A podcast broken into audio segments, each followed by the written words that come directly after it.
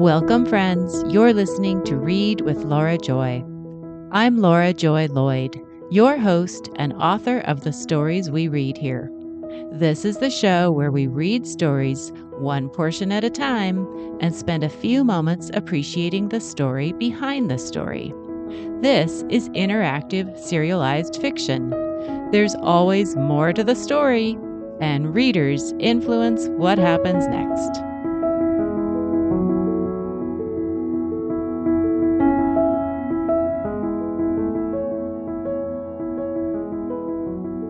Today we'll be reading from the Wren Island series. This is part one, scene nine. When we last visited Wren Island, Allison had given the aunts a credit card and was trying to compose a song. Any song. Aunt Macy didn't seem to appreciate Allison's deep feelings about composing music, and everyone, well, everyone except Allison, that is, was making messes around the house. Just how much more can Allison take? And how is Aunt Amelia feeling about all of this? We'll spend about six minutes reading this scene. Then stick around to hear the story behind the story. Here we go.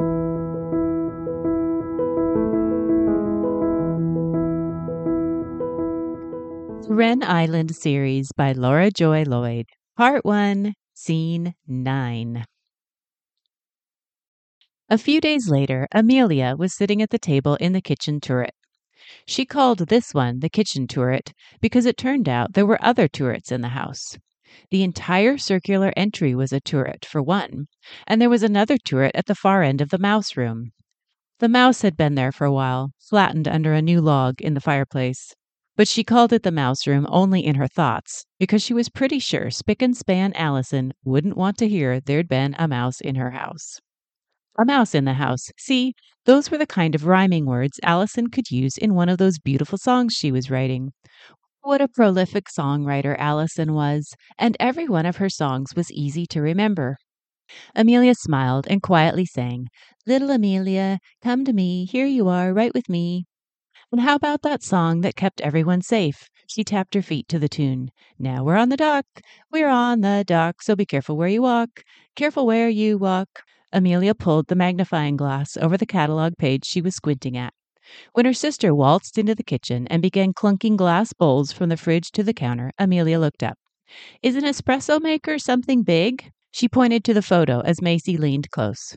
Why would we want an espresso maker? Macy huffed back to the counter. None of us drink espresso.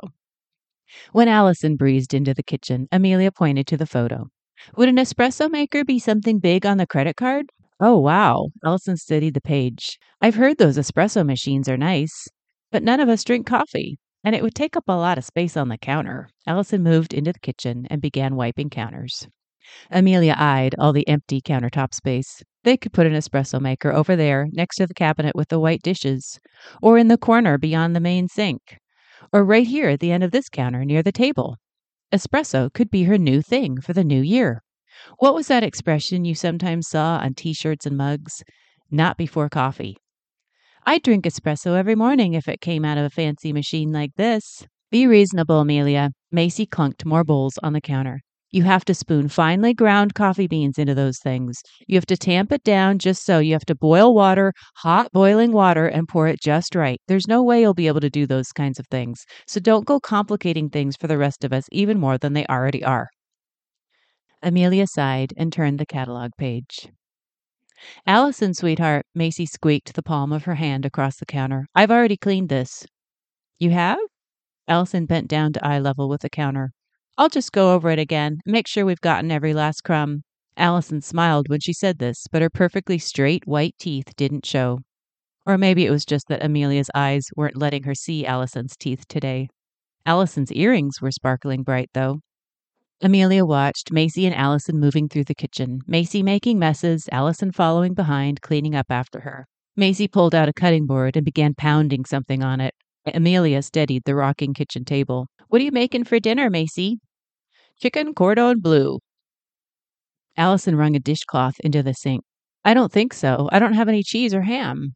Oh, yes, you do, sweetheart. Macy sounded pleased. I bought some from your nice young grocery man. That credit card you gave us comes in handy. Allison draped the dishcloth over a rod.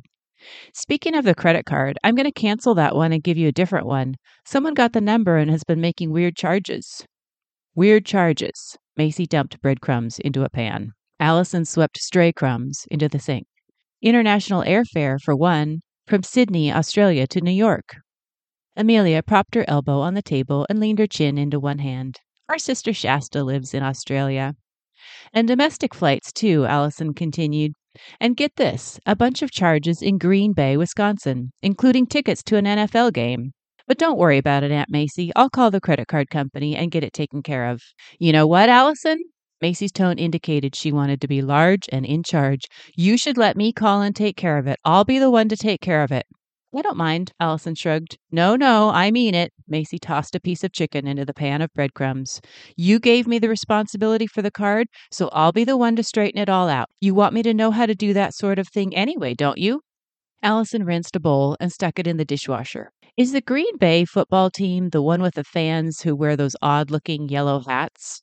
Made of foam and shaped like a giant cheese wedge. What will people come up with next? Macy slogged chicken pieces around the pan.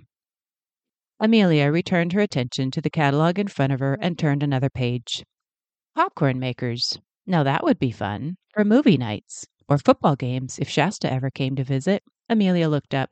Our sister Shasta loves watching the Green Bay Pack. Amelia! Macy rushed over. Look what you've done. Look at your shirt. Spills all over the front of your shirt. Amelia squinted down. Where? Right here, everywhere. Don't move. Don't even talk. When you talk, you move. Macy swished a towel back and forth across Amelia's shirt. So, anyway, Allison, I'll call the credit card company right away. You leave it to me. Okay, thanks, Aunt Macy. Allison loaded the dishwasher. What else should we get to help you two feel at home here? More clothes? Decorations for your bedroom? Let's make things comfortable for you. It is comfortable, Allison. Amelia shooed off her sister. We don't need anything else. Amelia, Macy was tugging at Amelia's shirt again. This is your grand opportunity. Ask for anything you want. Tell us what you need so we can take care of you. Amelia stood and poked her sister. Why don't you tell me what I need? You seem to have it all figured out already.